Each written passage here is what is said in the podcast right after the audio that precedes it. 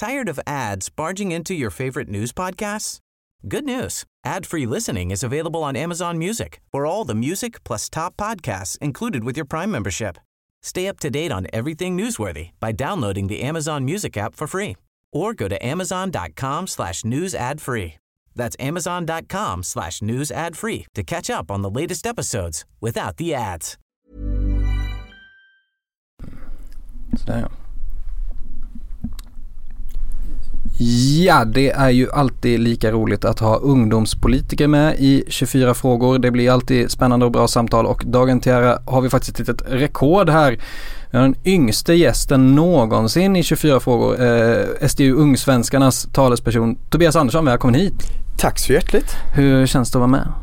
Det är ju självklart stort, det är någonting jag sett fram emot. Det är någonting jag sett fram emot länge och hoppats på att du skulle bjuda in mig så det, det är en stor dag för Ja, mig. äntligen händer det. Berätta för mormor igår och sådär. Är det sant? Nej, Nej. Det, det är en lugn. Jag ska också säga för vana lyssnare kanske redan märker att ljudet är mycket bättre och det är faktiskt för att vi har helt nya mickar här, någonting som jag personligen är väldigt glad för och det är väl ära för dig också att få inviga. Absolut, jag ska försöka att inte ha sönder dem. Det är 24 frågor, en podd om politik 24 frågor med intressant gäst 24 frågor, nu drar vi igång igen Det är 24 24 frågor Fråga ett, fullständigt namn? Frågetecken. Tobias Joakim Friden Andersson. Oj, det var, det var långt. Är det Friden är efternamn också eller? Nej, det är sånt där mellannamn som man brukar kalla det. Det kommer från en eh, avlägsen släkting. Okej. Eh, varför blev det just Tobias tror du? Bra fråga faktiskt. Jag har inte funderat så mycket på det men eh, det var väl någonting som man där och då tyckte var fint. Sen vet inte jag om jag håller med men det har funkat hittills. Där och då, jag fråga två, var växte du upp någonstans? Växte upp mitt ute i ingenstans och det vore en, en överdrift att kalla det ett samhälle. Det var mer ett geografiskt område som råkade innefatta ett par hus och det heter Greby. Ligger mellan Väring och Tidan och du vet fortfarande inte vart vi är. Men Det är i Västergötland någonstans va? Exakt, mellan Skövde och Törbo om man tar det lite större och ännu större perspektiv mellan de två stora sjöarna i Sverige. Mm. Intressant. Eh, Jan Björklund är väl där också ifrån någonstans va? Inte vad jag vet. Hmm. Jag får kolla upp det här lite noggrannare. Ehm, men får jag fråga då, då, då, är, då kan man ju verkligen säga att du är uppväxt på landet. Verkligen. Hur har det, har det påverkat dig rent ideologiskt på något sätt tror du? Det tror jag absolut. Jag tror att jag genom, i bröstmjölken nästan fick en viss form utav men en relation till naturen som man kanske inte får om man är uppvuxen här eh, i Stockholm. Jag tror att jag känner en viss tillhörighet till eh, ja, men den miljö som jag växte upp i och jag tror framförallt att det påverkar en för att man, man har lite annan syn på saker och ting och jag tror att svensk politik mår bra av att ha fler eh, lant, eh, ja, folk från eh, ort, eh, folk som kommer från den typen utav miljöer där man vuxit upp på landet och inte bara stockholmare. Tror du att folk ser det som en dum lantis ibland? Eh, Det var länge sedan jag fick höra det faktiskt. Mm. För jag var inte så himla dum när man jämförde med de andra lantisarna. Ehm, Men ehm, absolut, det är klart att vissa stockholmare skulle vilja slänga den i ansiktet på en. Mm. Det som är eh, bra, för jag, jag är också uppväxt på landet, eh, en annan del av Sverige dock, men det jag märkt där just med Stockholm är att det är ju nästan ingen här som är från Stockholm. Eller hur? Alla är ju lantisar här. Så Ja. det, är, det är så här härligt när man märker det, man är inte ensam. Eh, fråga tre, vem var din största idol när du var liten? Oj, jag, jag var den här ungen som inte riktigt hade någon superklar idol. Jag trodde någonstans att om man idoliserar någon för mycket så går man och bara försöker gå i dens fotspår och så vidare. Det Tänkte bättre du redan så när du var liten? Eh, Det kan vara en efterkonstruktion Ja. men eh, jag hade ingen tydlig idol. Nej. Men för jag, jag till, hade mer tilltro på mig själv och så vidare. Men personer som jag såg upp till var väl jag kollar mycket på Clint Eastwood filmer så eh, han var ju väldigt cool och häftig och sådär.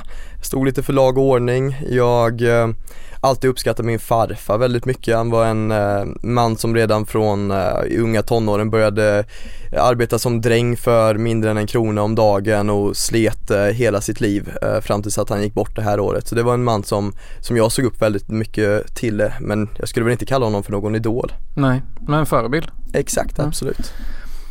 Fråga fyra, vilken är din värsta ovana? Oj. Jag eh, tillbringar en eh, kvart med att snosa på morgonen um, och det försöker jag jobba bort. Det är ändå en kvart som man skulle kunna göra något vettigt med. Mm, jag har också läst att det ska vara onyttigt att snosa, att det sabba, kan sabba hela dagen. Det tror jag. Man Mm. börjar med att vara lat. Det är inte så jävla bra.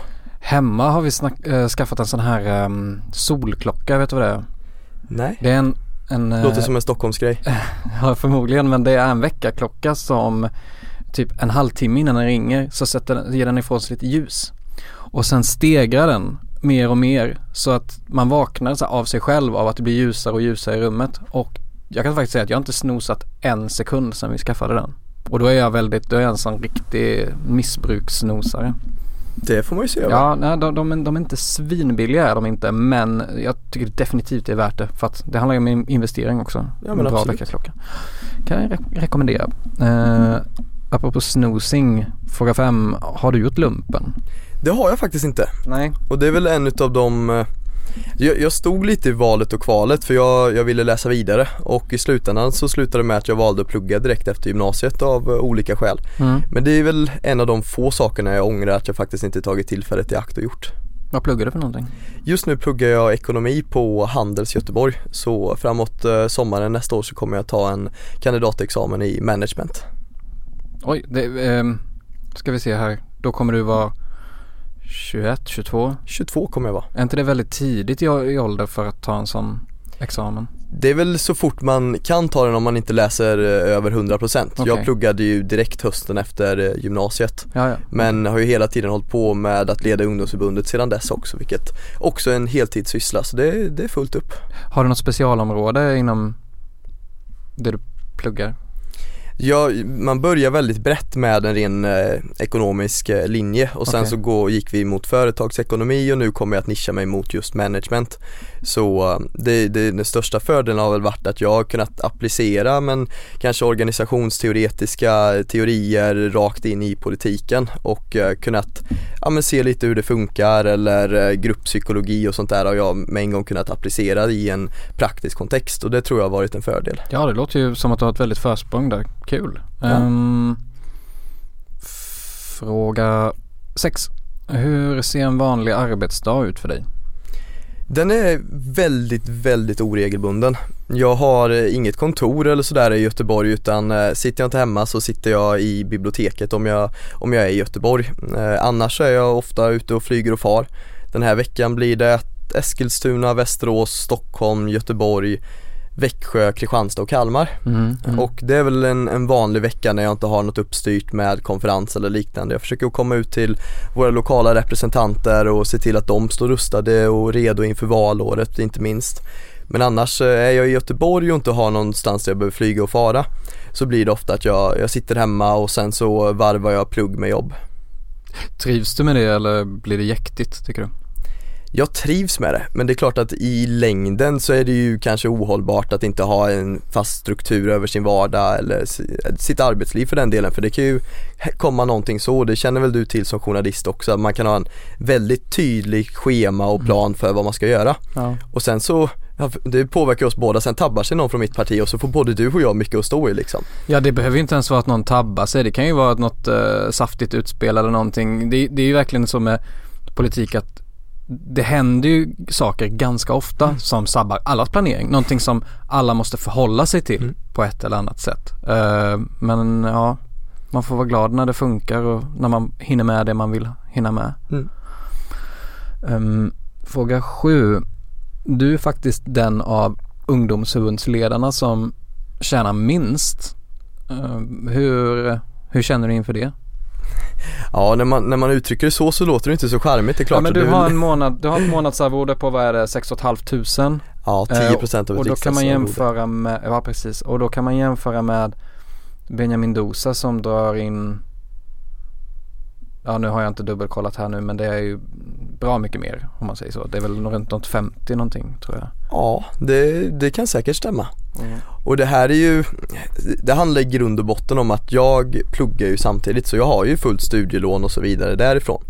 Och eh, sen så vill inte jag att, eh, vad ska man säga, att det sticker någon i ögonen ifall jag också hade varit eh, avlönad på heltid. Mm. För då kommer det alltid finnas de som tycker att okej men om han pluggar så borde det vara hans huvudsyssla och Mm. jag tror inte att han lägger ner 40 timmar i veckan Mm. på det här. Mm. Och eh, jag representerar ändå ett parti som tycker att politiken kostar alldeles för mycket pengar då vill inte jag bidra till att den typen av politikerförakt eh, fortsätter att frodas i Men, vårt eh, parti. men du, du måste ju kunna leva också.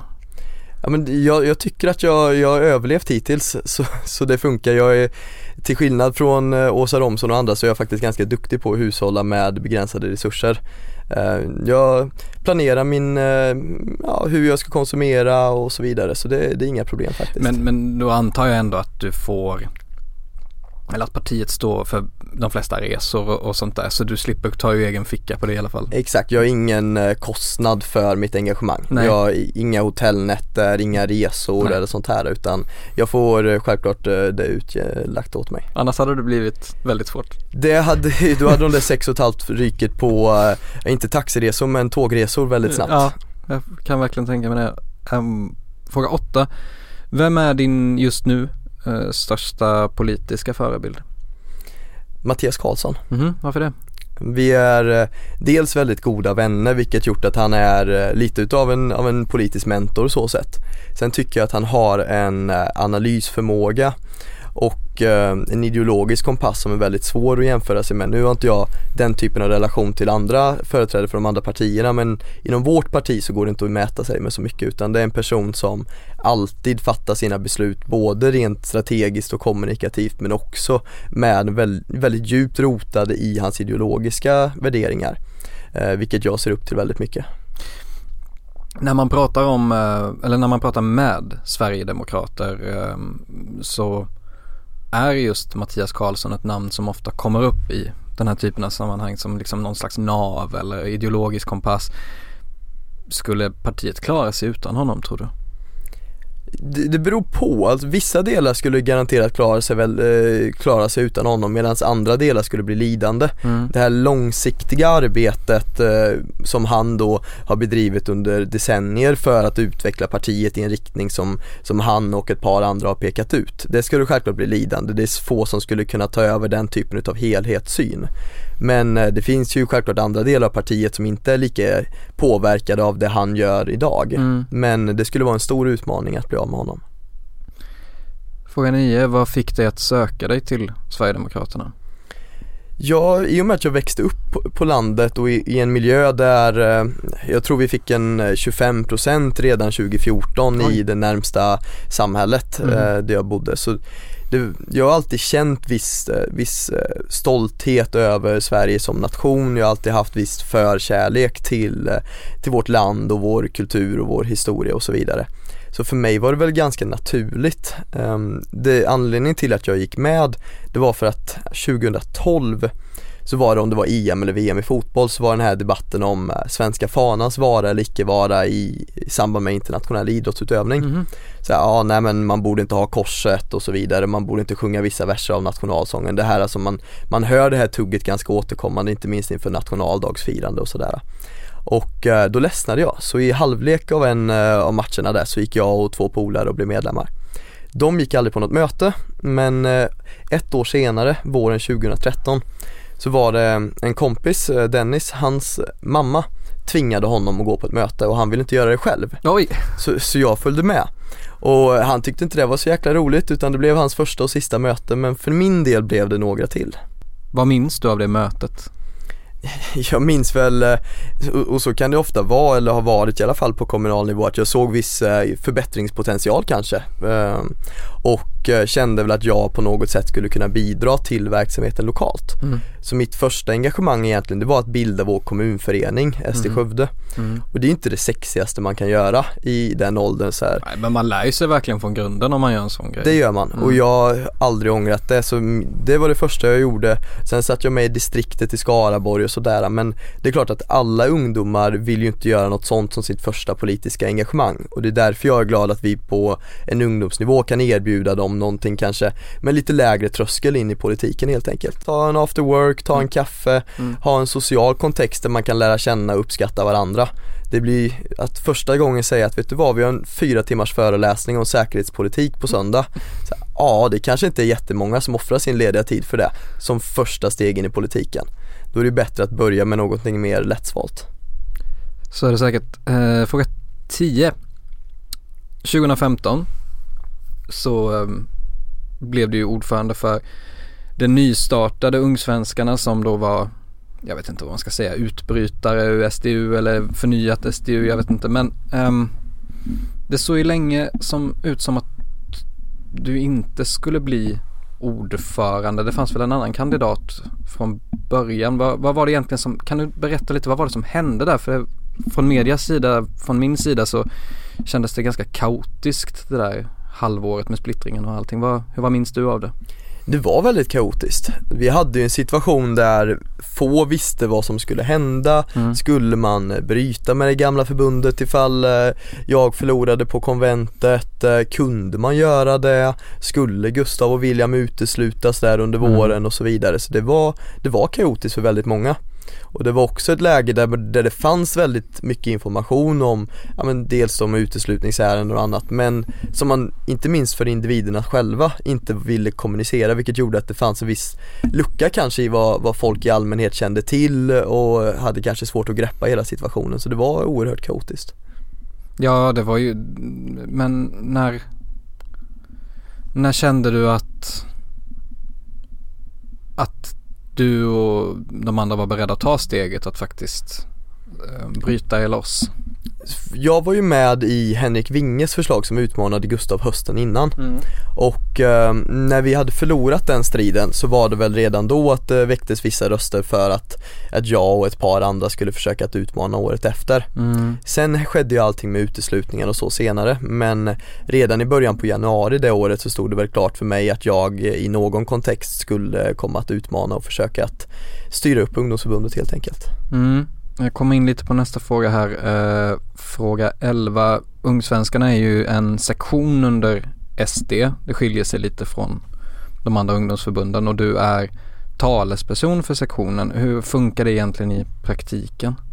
det funkar som vilket ungdomsförbund som helst egentligen. Det är bara Mm. att vi inte får bidrag från MUCF för att vi inte då anses vara fri, fristående nog. Men eh, själva strukturen och sådant och min roll och så vidare är väl som jag kan anta att det ser ut för de andra förbunden och partierna. Jag är adjungerad till PS-möten, eh, jag äger rätten att eh, bedriva vår ungdomsverksamhet tillsammans med de andra som sitter i min nationella arbetsgrupp och så vidare. Så det, det fungerar nog som det brukar fungera. Vissa menar ju att eh, Tired of ads barging into your favorite news podcasts? Good news. Ad-free listening is available on Amazon Music for all the music plus top podcasts included with your Prime membership. Stay up to date on everything newsworthy by downloading the Amazon Music app for free or go to amazon.com slash news ad free. That's amazon.com slash news ad free to catch up on the latest episodes without the ads. Ryan Reynolds here from Mint Mobile. With the price of just about everything going up during inflation, we thought we'd bring our prices down. So to help us, we brought in a reverse auctioneer, which is apparently a thing. Mint Mobile unlimited premium wireless. Ready to get 30, 30, bit to get 30, bit to get 20, 20, 20, bit to get 20, 20, bit to get 15, 15, 15, 15 just 15 bucks a month. So, Give it a try at mintmobile.com slash switch. $45 upfront for three months plus taxes and fees. Promo for new customers for limited time. Unlimited more than 40 gigabytes per month. Slows. Full terms at mintmobile.com. man har den här ordningen för att SD förr hade ett ganska obstinat, obstinat ungdomsförbund och att man kanske vill ha lite bättre koll. Stämmer det? Ja men absolut, framförallt tror jag att det handlar om eh, synen på vad ett ungdomsförbund syftar till att göra. Mm. Det, det vi ofta ser från de andra förbunden det är att man ska vara någon form utav eh, Eh, ja, man ska testa ideologins ytterkanter. Ehm, det, det kanske i, i MUF har slutat med att man stundvis förespråkat eh, den individens rätt att ha egna kärnvapen och i LUF kanske det handlar om att man eh, ska få, få ja, ligga med sin syrra eller sådär och någonstans så anser inte jag att det är det viktigaste utan det viktigaste är att kommunicera ut till ungdomar, inte att försöka sitta och bara spinna off på den ideologi man företräder. Radikalt samvete kanske? Ja, Mm. det, det är väl en, en bra benämning på det hela och det är inte det viktigaste för mig. Det viktigaste är att vi kommunicerar ut partiets politik på ett sätt som vi tror tilltalar ungdomar. Att vi intresserar, engagerar och utbildar och utvecklar unga så att de framöver kan bli framtida sverigedemokratiska politiker. Fråga 12. Hur ofta googlar du dig själv? Oj, eh, det händer väl kanske, jag googlar alert på mig själv vilket betyder Ah. att dyker det upp något nytt så får jag reda på det ändå. Mm. Men eh, det är klart att man eh, googlar sig väl eh, titt som tätt. Men det är max någon gång varannan månad. Fråga 13. Hur ofta träffar du Jimmy Åkesson? Jag träffade honom, jag sa väl godnatt till honom klockan eh, 03 i natt tror jag, så det, det var senast. Nu måste du berätta mer. Eh, nej men vi, vi satt uppe och snackade, jag och han och ett par till. Mm. Men annars så är det inte jätteregelbundet utan det blir väl när jag har vägarna förbi Stockholm eller man har partistyrelsemöten och sådär. Så det blir väl kanske, snittar väl någon gång i månaden, varannan månad eller ja, kanske en, två gånger i månaden. Jag har märkt att det är väldigt olika för olika politiker just det här med att Ja men som du säger eh, att sitta uppe till, till klockan tre och, och prata Ehm, Väldigt många politiker gör inte det för att man kanske vill liksom Man vill ha tydliga vattentäta skott mellan vad är, vad är privat umgänge, vad är eh, liksom jobb och så vidare. Mm. Hur ser du på det? Jag tror att det finns en stor fördel i att faktiskt ha den typen utav men, sociala tillställningar där man faktiskt inte bara pratar politik utan Mm. pratar om någonting annat. Jag tror för att, men ta, tar man då Jimmy Åkesson som ett exempel så, så många politiska frågor och funderingar han får av människor hela tiden Mm. kan det vara ganska skönt att prata om någonting annat. Mm. Och samma är det för mig, jag menar det tråkigaste jag vet är att kanske komma hem till familjen en helg när man ska koppla av och så, så kommer släktingen och det enda de vill prata om är politik. Vilket man gör resten av, eh, av dygnets vakna Mm, timmar mm, hela veckan, året mm. om. Så det kan vara ganska skönt att ha några som man faktiskt kan prata om någonting helt annat med. Men jag tänker de här eh, partitopparna de är ju bra mycket äldre än dig. Vissa är kanske dubbelt så gamla. Vad pratar ni om egentligen? Om ni, inte pratar, om ni inte pratar politik menar jag. Ja, nej men det är framförallt Rickard som är betydligt äldre än mig, Ja. Ehm, vilket han får höra ibland. Men eh, vi har ju fortfarande gemensamma intressen när det kommer till eh, historia, kultur eh, och sen så är väldigt många av våra företrädare väldigt ungdomliga av sig. Mm. Man får ändå tänka att vi är ett ganska ungt parti, det är inte, Mm. ja men Jimmy och, och Mattias och Rickard med flera är ju inte ultragamla utan man, man har ändå ja, en viss eh, ungdomskaraktär kvar och sådär. Fråga Ska vi se, var är vi någonstans? 10, 11, 12, 13. Fråga 14. Du var bara 13 år gammal när SD kom in i riksdagen. Minns du det? Jag tror att jag minns det, för det, det var ett par riktigt grova eh, löp på tidningarna. Mm. Så de, eh, sen kan det vara att jag har sett dem i efterhand så sett va, men jag har viss känsla av det. Dock så, när jag var 13 så hade inte jag något intresse eh, över, för politik överhuvudtaget. Jag gillade att, att idrotta och sådär och det var Mm. det jag la min tid och min energi på. Mm. Hur tror du att din generation ser på SD? Det är som du säger att jag, jag är väl, jag är typ 10 år äldre än dig och för min generation, vi minns ju väldigt ty- tydligt inte bara hur SD kom in i riksdagen men också vägen fram tills dess att de Mm. ökade lite i varje val och sådär. Ehm, hur tror du att din generation som är födda i slutet av 90-talet ser på SD? I och med att de alltid funnits där liksom. Mm. eh, Och eh, ja, men man kan ju då tycka att då kanske folk borde ha en, en mer neutral inställning till partiet överlag. Samtidigt så är ju min generation den eh, målgrupp som vi har absolut lägst stöd hos. Mm. Det är ju framförallt kvinnor och unga som vi har svårt att tilltala. Så jag tror att det är väldigt inne just nu att, men tar man den största identifikationsfaktorn hos unga tjejer så är ju det att vara feminist. Och ehm, tar man den viktigaste frågan för unga så är det miljö och klimat. Och det är klart att eh, då handlar det kanske inte om att man, så här, man är obekväm med oss som parti utan mer att man tycker inte som, eh, som oss i vissa frågor och vi, vi har inte haft tydlig ungdomsfokus i vår retorik och sådär så det är en utmaning. Hur, ehm, hur ska du lösa det då? Jag tror att man behöver ta, dels behöver man ta tillbaks vissa frågor. Man behöver se över att okej men alla de unga kvinnor som identifierar sig själva som feminister, är det som så att de är hardcore socialister också? Eller är det som så att man har problem i sin vardag, ofta kopplat till trygghet och säkerhet som vi kan tilltala dem för också. Alltså vi kan med vår politik lösa de problem som gjort att de identifierar sig själva som feminister. Ja, det kan bli intressant. Um, fråga 15.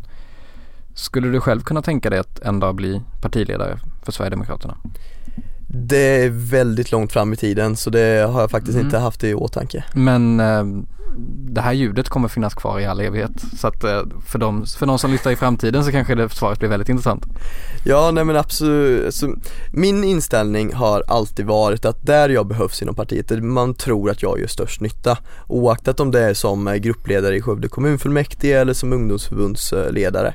Eh, där ställer jag upp och om det mot förmodan skulle komma ett tillfälle där man då anser att jag är bäst lämpad om 20 år så ja då får jag väl ta ställning till det då.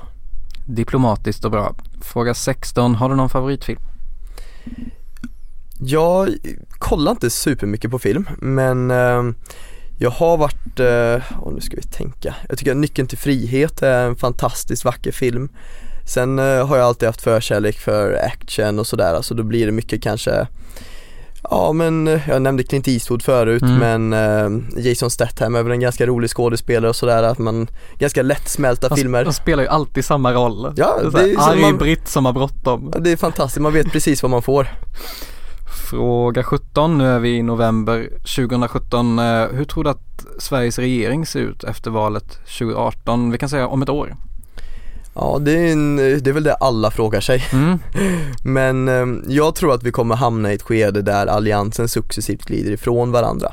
Det uppdagas mer och mer från väljarna men även deras företrädare att oj, det är inte så jäkla mycket vi enas om i slutet av dagen. Utan det finns stora skiljelinjer och inte minst i de mest vitala frågorna i vår tid. Där är man inte så ense. Eh, kopplat till migration och samhällsbygget och så vidare.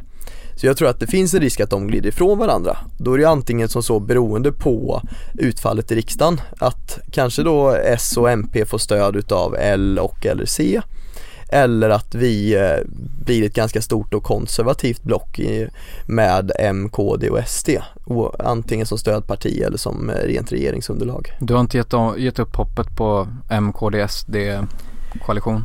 Nej det har jag inte och det tänker jag inte riktigt göra heller för jag, jag tycker att kollar man rent vart vi står i många sakfrågor så skulle jag vilja hävda att vi är väldigt nära varandra.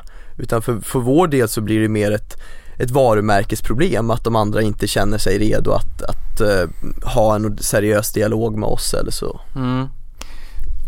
Apropå varumärke. Jag tänker eh, Ni har ju liksom Sverigedemokraterna har ju funnits nu i 30 år och många, kanske framförallt äldre då, har en väldigt eh, ja, men så dålig bild av SDs varumärke. Man minns liksom det här 90-talet och, och vad det nu var. Tror du att Sverigedemokraterna kommer att heta Sverigedemokraterna om 10 år? Det är också en intressant fråga. Är, jag har hört några fundera på det och det är väl inte på något sätt aktuellt för oss att byta namn nu. Och sen, sen tror inte jag på att allting förändrar sig bara man byter namn. Nej men säg att man vill omprofilera sig, säg Mm. att ni skulle heta Sveriges konservativa parti eller någonting Mm. liknande. Tror du att det skulle hjälpa er? Både och, det är ju ett etablerat varumärke och det är Mm. egentligen ett ganska välklingande namn så sett. Så jag tror att det skulle vara svårt att, att byta ut det. Men det, det är klart att för vissa kanske det skulle vara vara, vad ska man säga, mer lättsmält att stötta oss eh, ifall vi, ifall vi bytte helt varumärke, kanske bytte logga och hela köret men hur, jag vet inte hur ärligt det hade varit heller utan jag tror väl mer på att på allvar göra upp med vårt förflutna och våga vara öppna med de brister som har funnits och bearbeta dem i nutid för att successivt stärka varumärket som det är. Får vi se hur det blir. Fråga 18. Chips eller popcorn? Chips alla dagar i veckan. Har du någon speciell chips du gillar? Jag är ganska enkel så det blir mycket sour cream onion. Ja. Eh, Estrella eller OLV? Det här har jag funderat på flera gånger Ja. och jag försöker att säga okej men nu tar vi OLV och så tänker vi hur god var den och så testar jag Estrella nästa gång. Ehm, men, men jag tror att det är Estrella som är bäst. Ja, ja jag, jag håller helt med. Jag tycker att just sour cream, jag säger inte att så här, ehm, det är inte så att OLV inte smakar gott, men Estrellas OLV, eller vad säger jag, Estrellas sour cream onion chips har ju en alldeles speciell Jag tror de är lite krispigare va? Det är, ja, och det är lite flottigare också. Det är en lite fetare smak. Ja, det är härligt. Det är fantastiskt. Um, ska vi se här, fråga 19. För ungefär ett år sedan, eh, 2016, så fick du mycket kritik. Eh, du hade varit på en eh, kongress i Manchester eh, där du drog ett skämt om eh, våldtäkter och invandring. I'm not here to steal your belongings, occupy your houses, or attack your woman. I, sup- I suppose you have enough foreigners doing that already.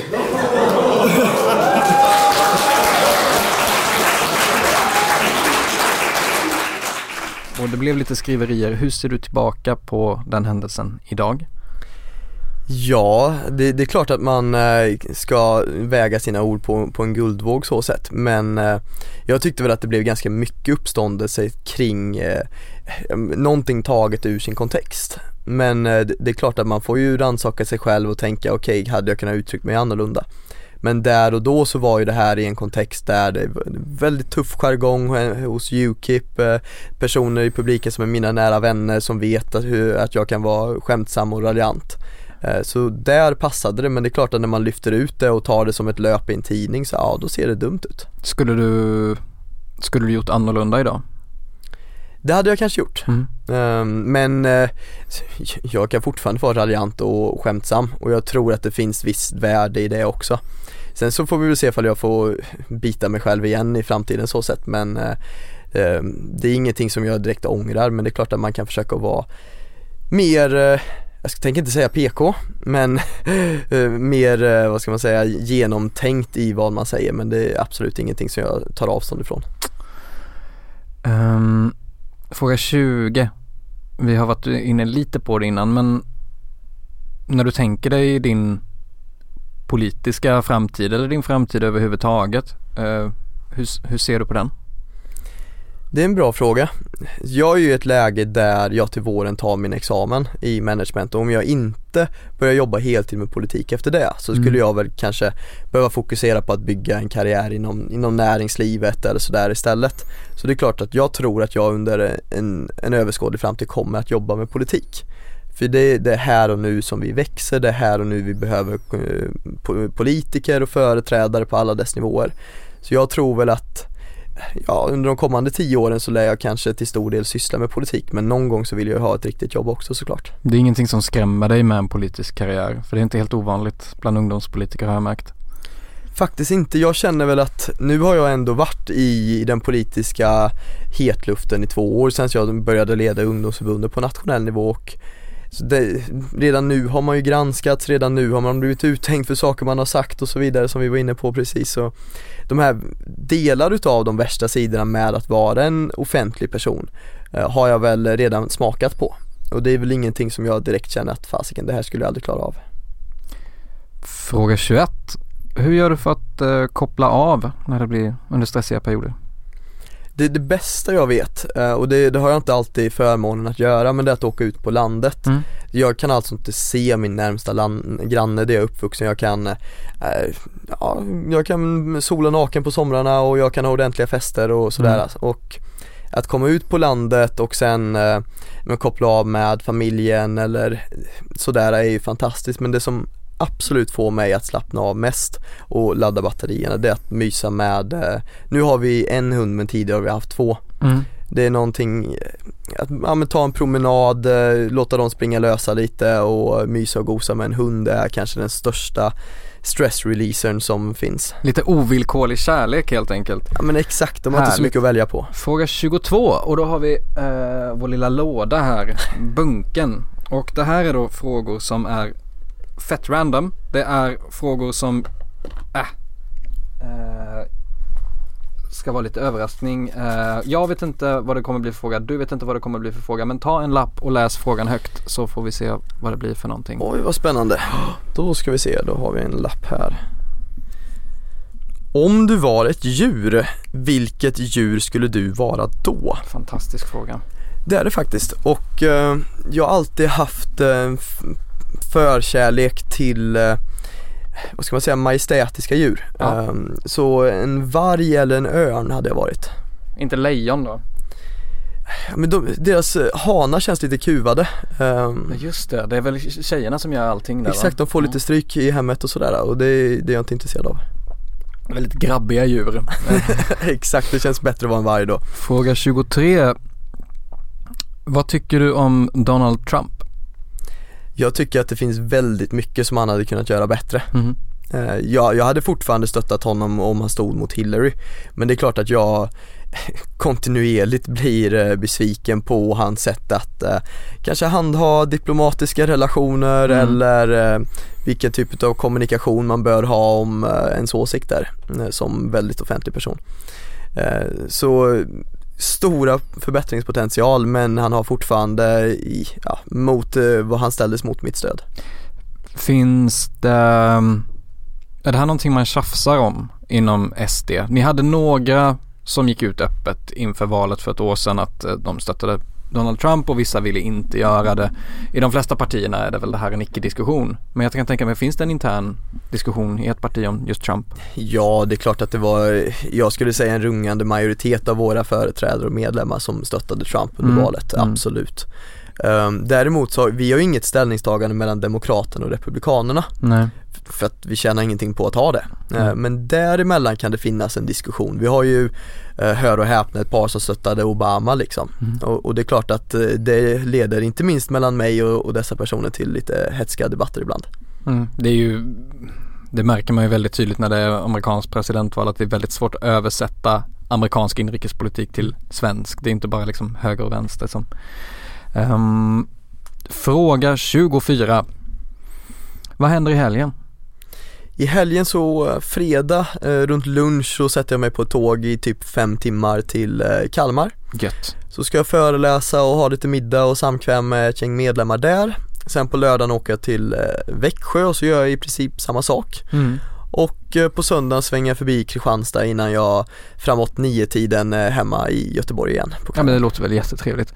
Uh, du ska ha jättestort tack för att du ville komma hit Eh, och, och ehm, ja och tack till dig som har lyssnat. Jag hoppas att eh, ni gillade det nya krispiga ljudet och eh, så ehm, ja, nej men vi hörs väl nästa vecka helt enkelt. Tack så mycket Tobias Andersson, SDU. Tack själv Carl. Hej hej! Tired of ads barging into your favorite news podcasts? Good news. Ad-free listening is available on Amazon Music for all the music plus top podcasts included with your Prime membership. Stay up to date on everything newsworthy by downloading the Amazon Music app for free or go to amazon.com slash news ad free. That's amazon.com slash news ad free to catch up on the latest episodes without the ads.